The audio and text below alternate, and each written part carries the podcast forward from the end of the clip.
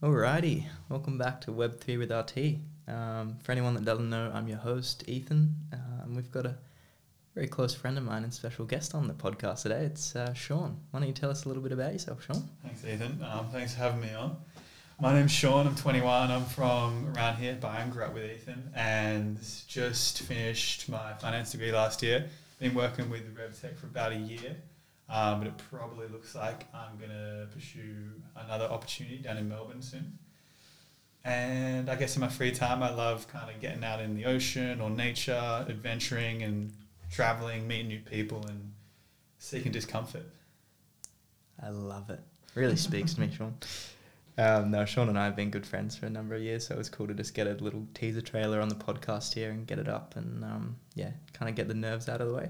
Um, but I think we really wanted to center this whole podcast about how the average person can get into crypto and I guess learning from our experiences in the last couple of years how scary it might be to actually really just get into it. I think, you know, that fine line of actually dipping your toes in the water at the start can be pretty freaky and I guess that knowledge gap right at the start when you know absolutely jack shit is uh, yeah, it's pretty daunting.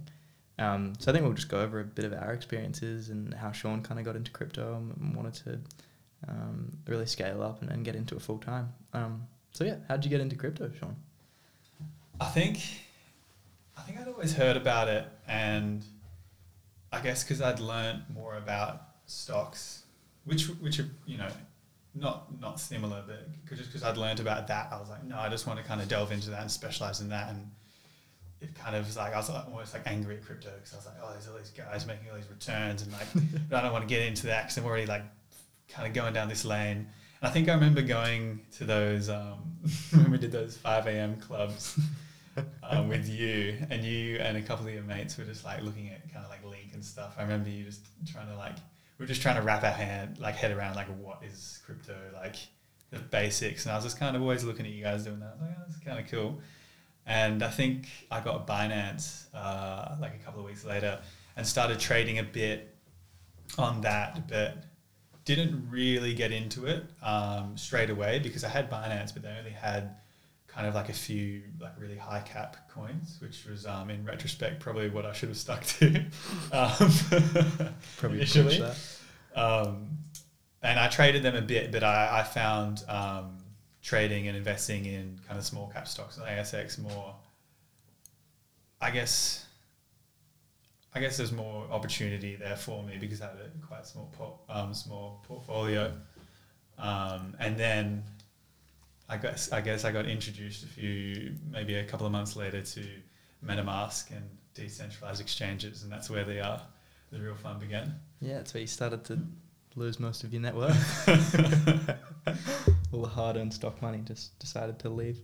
Um, yeah, I guess on that note, my experience was pretty similar. I think there's only a certain amount of days that you can look at just you know um, what do you call it? You know, d- double-digit percentage returns on someone else's screen next to you before you kind of yeah. lose your shit and decide that you know eight percent a year on Vanguard probably isn't the most fun for a 19, 20 year old, and uh, yeah, and then I kind of went down the rabbit hole ever since. Um, but I think it'd be interesting for a lot of people to know, like coming from your background and doing you know a couple of years in uni and graduating in, with finance and trading stocks. What's the transition like?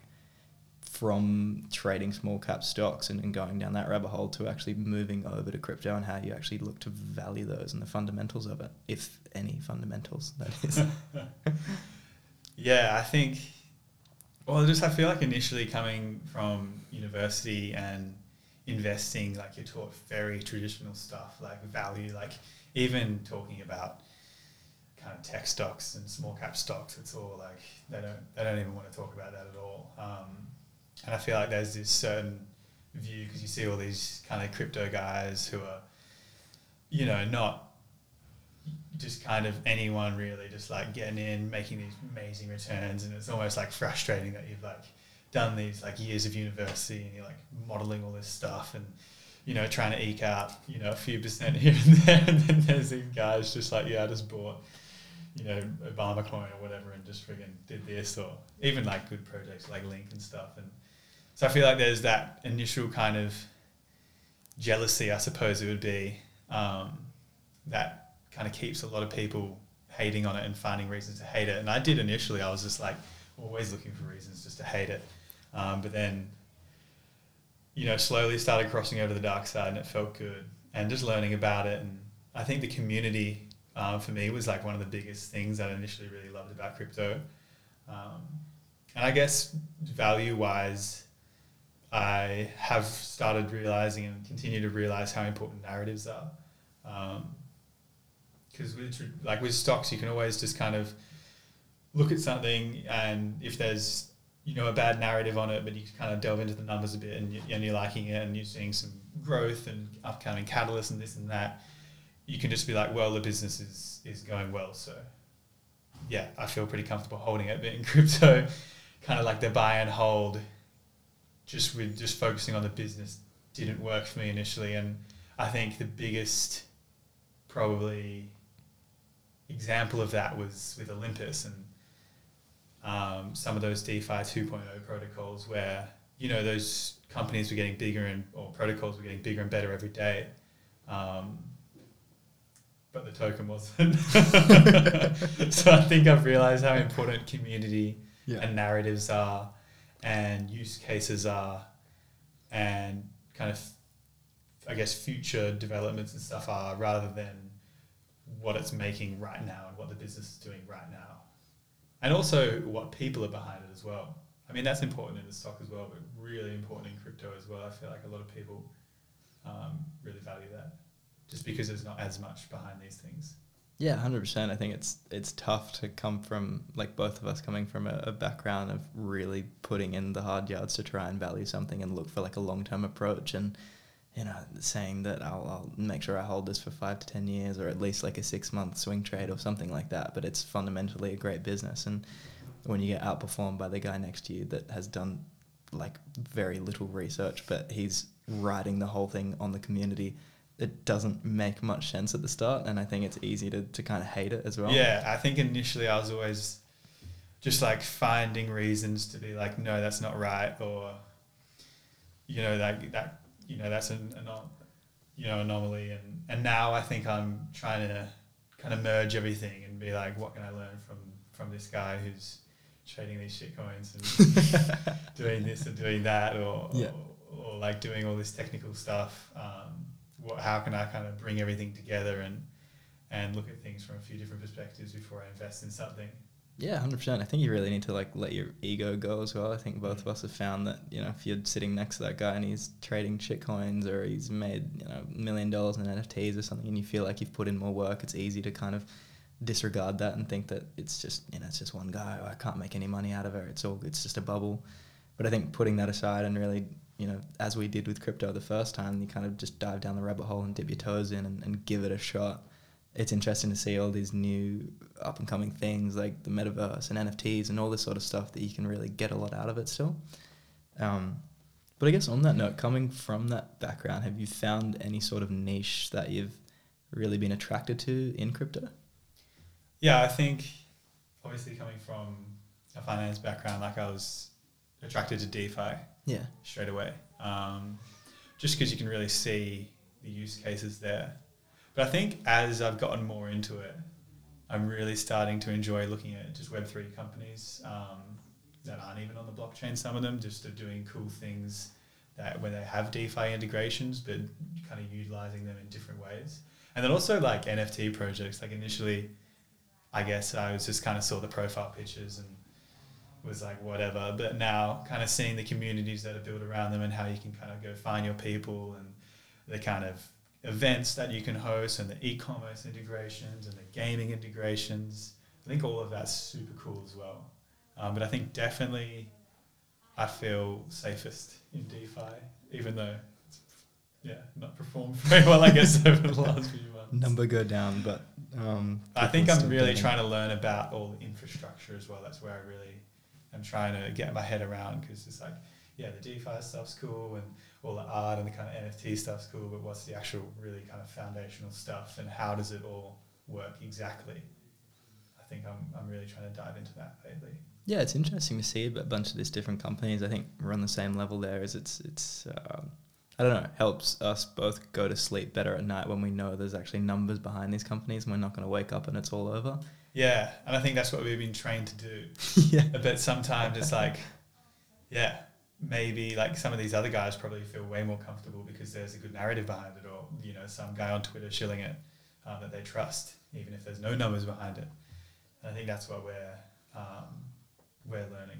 Yeah, I think that's like uh, there's a a huge thing there about not just being like a Bitcoin maxi or an Ethereum maxi, but you can get pretty caught in being an NFT maxi or being like a DeFi maxi or something like that as well. Mm. And I think that, I mean, from our experience, where most of that money lies, or you, I guess, transversing through different, you know, cycles and whatnot, if you want to get the most out of it, you can probably still make a lot of money in, you know, any one of those little um, pockets. But I think if you're able to transition with the narrative from DeFi to NFTs or, you know, through to a DeFi 2.0 or through the metaverse or something like that, and you're writing these narratives or it's MEV or something like that, you're able to get a lot more out of it. And I think even with DeFi, they're amazing businesses, but because it's so sentiment related here, all the money's going to leave if there's no funding or there's no attention. Yeah. So we've got this amazing business in DeFi, but nobody really cares about it because a new profile picture just came up. Yeah. I guess you can see that with you know protocols like Ethereum Yeah. um, just the network effects it has and the kind of flywheel effect that that has. Um, so it so is about narrative and about who they're partnered with and who the team members are and yeah, because any blockchain can kind of copy Ethereum, but it's just like yeah, they don't have those network effects, those flywheel effects. And it's just kind of same when trading or investing in some of these tokens. It's like well, you know, this person's behind this one and it's doing this, you know, and this one you know, might be making the same amount of revenue, but it's, it's got a different narrative Yeah. and it'll go way worse sometimes. So, yeah, super interesting. And it's going to be so interesting to see how, as more traditional finance people cross over and start to, you know, really try to value these things, how that kind of plays out. Yeah, I'm super excited and interested to see see how that plays out as well. Yeah, it'd be super interesting to see how far down the rabbit hole a lot of these funds go. Like there's big funds like Framework and even, um, you know, Andreessen Horowitz and stuff. that are coming in and they're, they're going pretty far down the rabbit hole already, and they're giving a lot of attention to some of these smaller protocols with a lot of funding. That obviously their timeline is at least three to five years to get that liquidity most of the time, or you would hope so at least. Um, yeah, but I, I guess on that note as well, going through all that sort of stuff and, and having you know traditional finance come into it do you think their view on it is more hey this is a great narrative we actually are playing into this it's it's the next five ten years and then it's over it is a big bubble but we want to make money or do you think they do really have a, a really long-term perspective on it because a lot of these funds Yeah, I think I was listening to a podcast with Vitalik actually, mm. and he was saying that you know a lot of the time you know the first kind of movers in in an industry really have those those values Yeah. um, but you know when that when they're you know when that industry does take to start to take off and there is that hype it does bring in a lot of people who who just want to make money. And i mean you know making money is fine like you know and you know that is you know part of what crypto is. Like it's for people with small portfolios to be able to leverage defi and stuff to you know gain financial freedom earlier on. Like there's nothing wrong with making money. I think it's just when people start shilling stuff and misleading people and kind of doing dodgy stuff and scamming people and all that. And it's interesting like how because i feel like the community is really strong in crypto and it's kind of what's so attractive about it.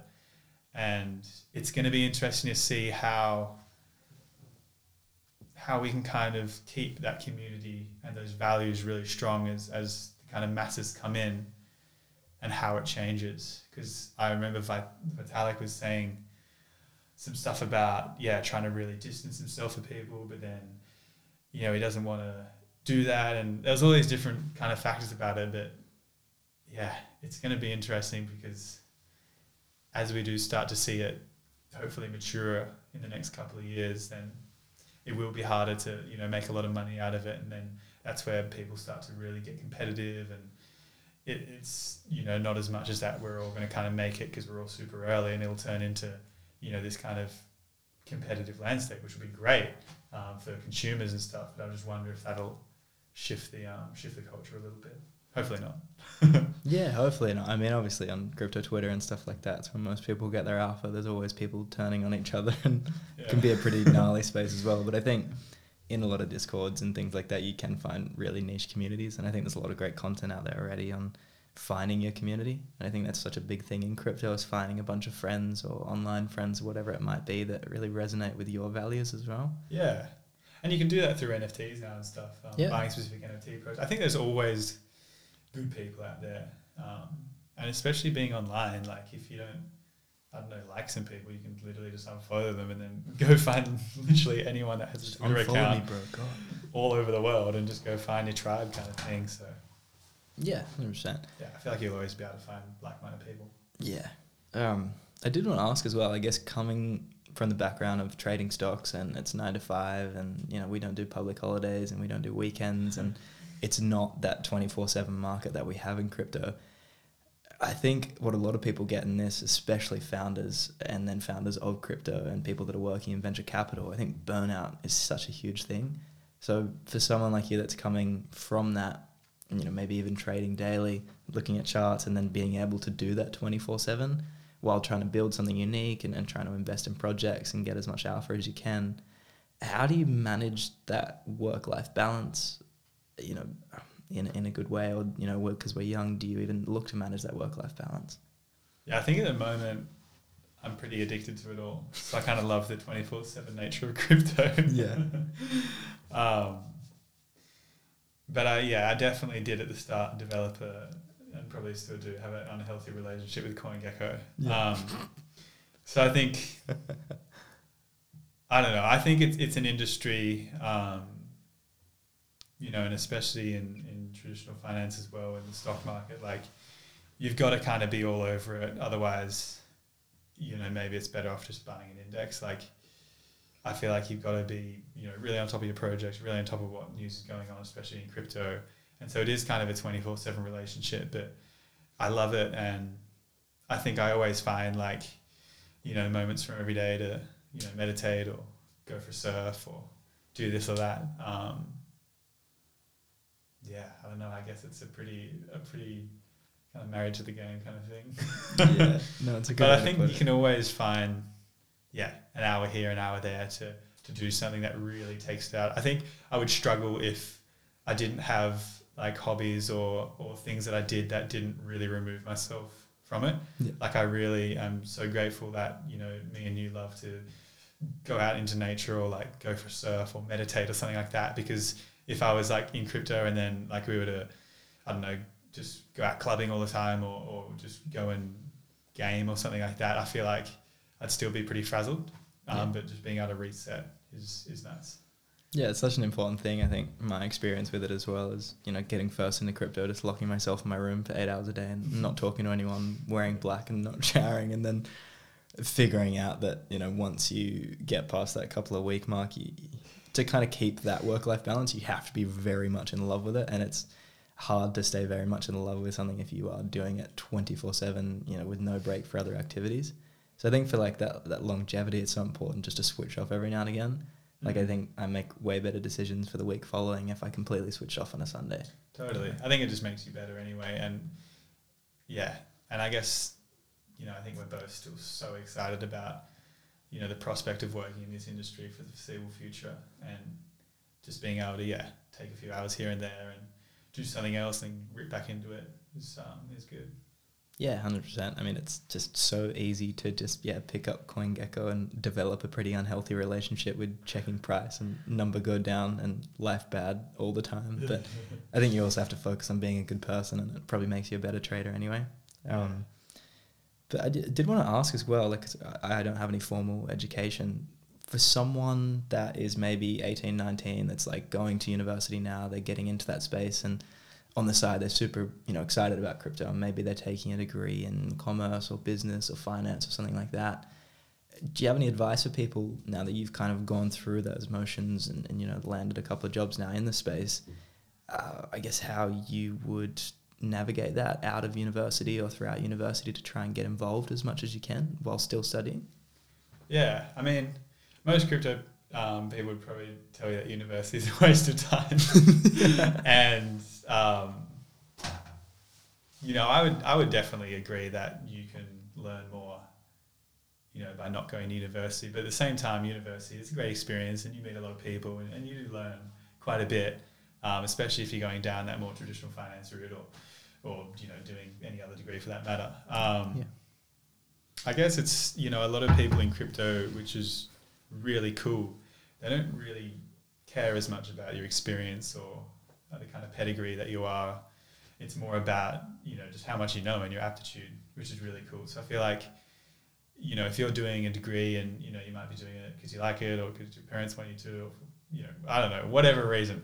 Just like if you're doing a degree but you really want to learn about crypto and they're not teaching you, um, just yeah, University of YouTubing it. It's literally how like I feel like most crypto experts kind of learned that, and then being able to just go and talk to people about it, and go on Twitter and start posting stuff, and trying to meet new people, and you know just talk to people about crypto, and kind of I feel like you just demonstrate that kind of understanding, and the more people you kind of talk to, there's you know I wouldn't you know maybe there's I guess a bit of a talent shortage, so people are always kind of looking for this or that, and even just in DAOs, like you can get a job, um, you know, writing content for a DAO or trading ideas for, you know, this protocol or that protocol, or writing, you know, articles and press for this protocol or that protocol. So there's so many jobs that you can just get and start, you know, put it on your resume. So then when you do get approached by someone else, you can be like, yeah, like I know this and that, and I've done this YouTube course and that YouTube course, and I've also done some work for this and that. So Yeah. just kind of just getting involved in it, I guess, and it's super easy and accessible. So Getting the old feet wet, huh? getting the feet wet. Yeah, I think um, like my experience in the industry as well is, is people are very open to being able to talk to you. I don't think there's many other examples where you could approach a CEO and you know the company's now a Yeah. unicorn and they're valued over a billion dollars, but they don't mind to reply to your Discord message at Totally. 11, 12 p.m. Um, but yeah, I think it's it's pretty amazing that like autonomy and, and how you can work remotely as well. I think you know for the last ten years or twenty years, whatever it might be, if you want to go work in, in magical startup land with a bunch of you know amazing and fast paced tech companies, you have to go to the valley. You have to go wherever that company is and really insert yourself and do the hours and be the intern. And you still might have to do those hours and work hard and, and be the intern and you know get the I guess in this case proverbial coffees, but you're able to work with someone in the US or India or Japan or China or wherever it might be, and, and you know you're able to be paid remotely as well. And Yeah. for a number of countries that aren't able to earn an amazing wage, you know, especially Southeast Asia and things like that, they can get paid in US dollars for a pretty competitive salary. You know, so totally. It's so cool, like thinking about working remotely and stuff. Because I know, like me and you, like we we like the city and stuff, and I could totally see myself going in. I don't know, living in, you know, a city. Um, and there are cities that I really do like, but the fact, like, or the kind of thought of being able to really have that freedom to work from anywhere or kind of here and there, um, kind of a bit in the office and a bit kind of wherever you want is just so cool and so exciting. Um, but yeah, I think back to that point as well, like there's just so much going on and so much happening and so many people that want to get out there and talk to you. So I don't feel like you really need a strategy if you want to get into crypto. Yeah. Like it's not like, oh, you need to network with this person or just, just totally get into that. It's just like, just find something you like and just rip into it, learn everything about it and just talk to people. And it's pretty, pretty hard to go wrong. I feel like if you're just passionate about it and learning a lot and talking to people. Yeah, hundred percent. I think you could do hours and hours of going through the motions and planning how you might approach someone or do this or yeah, exactly. might- like it's changing yeah. so quickly every day, and it's like who knows what's going to happen next. So just Yeah, yeah, I feel like we definitely try to plan a lot and yeah, suffer, imagine travels that um never happen. no, it's a great way to put it. And yeah, I I think on that note as well, like it's it's so cool how you can meet so many different people from around the world, and everyone in the space just is super open. So I think not just listening to us, but you know, going to talk to anyone about that sort of question is how do I get into it? Everyone's going to give you a different answer, but most people are pretty open about you know being able to get into the, the industry and yeah, being able to hook you up with a job board or someone that is looking to hire or someone that's looking to build a team or just even creating content, you know, off of your own back at the start, like building up a name in Twitter and things like that. If you produce quality content, it's probably you know one of the easier methods to build up a name for yourself in social media and, and get to actually meet and talk with Yeah. like-minded people. like forget LinkedIn. Just like start posting really Twitter LinkedIn. stuff, and you know people will take that any day of the week. I love also just like kind of being involved in crypto and I guess stocks as well. Just like how much it teaches about yourself and who you not need to be, but kind of who it makes you become. Um, just I feel like you learn so much about yourself, and yeah, I think I really enjoy that aspect of crypto as well because it is I feel like even more um, emotionally and behaviorally driven um, than traditional finance. Yeah, hundred percent. So interesting to learn about all our little biases and Yeah, why we're probably our own worst enemy at almost and all uh, times. yeah, definitely feel less stressed. Um, like compared to anything else, yeah, like something happens or in, in real life, and you're just like, yeah, this isn't too bad. yeah. The, the port's down twenty five percent on the daily, so I, I actually don't care that much. It's so fine. Yeah. Um, but yeah, I guess uh, better person, better trader. Yeah. I think that's probably a, a pretty good place to, to wrap it up. So thanks heaps for coming on the, the potty, Shaun.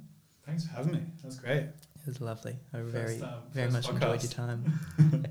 all right. Thanks heaps, guys, for listening. Appreciate it. Uh, we'll have a link to all the socials and whatnot and Rev's website uh, just down below. So thanks heaps for tuning in.